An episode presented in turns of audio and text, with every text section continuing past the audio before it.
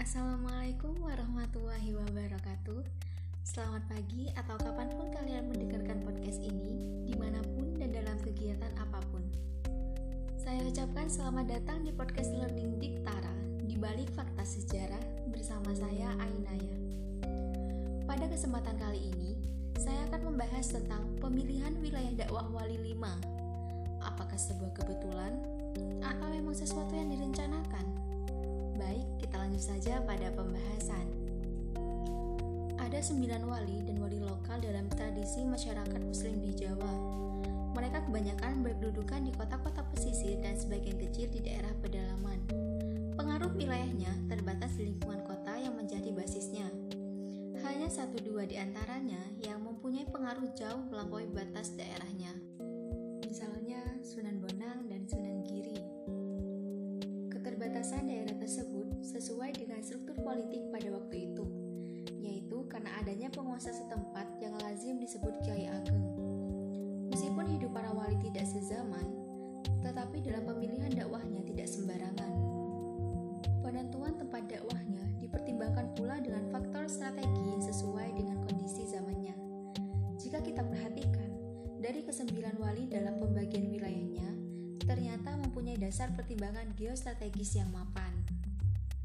Jawa Timur mendapat perhatian besar dari para wali. Di sini ditempatkan lima wali dengan pembagian teritorial dakwah yang berbeda.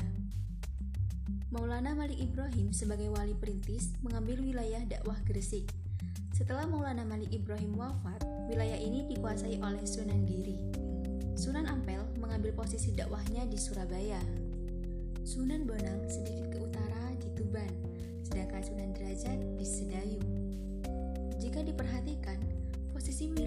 dijadikan basis dakwah kelima wali tersebut, kesemuanya mengambil tempat kota bandar perdagangan atau pelabuhan. Pengambilan posisi pantai ini adalah ciri Islam sebagai ajaran yang disampaikan oleh para dai yang mempunyai profesi pedagang. Berkumpulnya lima wali di Jawa Timur adalah karena kekuasaan politik saat itu berpusat di wilayah ini Kerajaan Kediri di Kediri, dan Majapahit di Mojokerto. Pengambilan posisi di pantai ini sekaligus melayani atau berhubungan dengan pedagang rempah-rempah di Indonesia Timur, sekaligus juga berhubungan dengan pedagang beras dan palawija lainnya yang datang dari pedalaman wilayah kekuasaan Kediri dan Majapahit. Penyebaran Islam di Indonesia tidak mengenal agresi militer dan agama, Dijelaskan pula bahwa penyebaran Islam di Indonesia tidak mengenal adanya lembaga khusus yang menanganinya. Penyebaran lebih banyak dijalankan melalui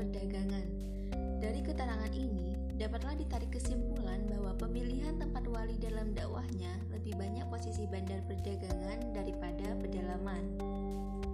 Pemilihan wilayah pesisir sebagai basis islamisasi dengan bandar pelabuhannya karena pesisir menjadi basis pertemuan dengan suku, tradisi, dan budaya dari masyarakat lain.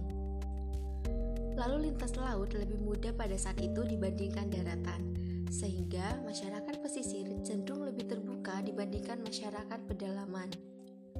Sampai saat ini masih terjadi di mana masyarakat perkotaan dapat diidentikan dengan masyarakat pesisir yang mampu menerima keterbukaan karena keterbiasaan mereka.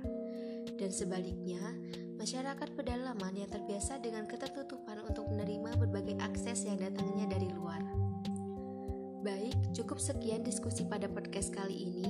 Saya sampaikan terima kasih kepada teman-teman yang telah mendengarkan. Kurang lebihnya mohon maaf. Wassalamualaikum warahmatullahi wabarakatuh.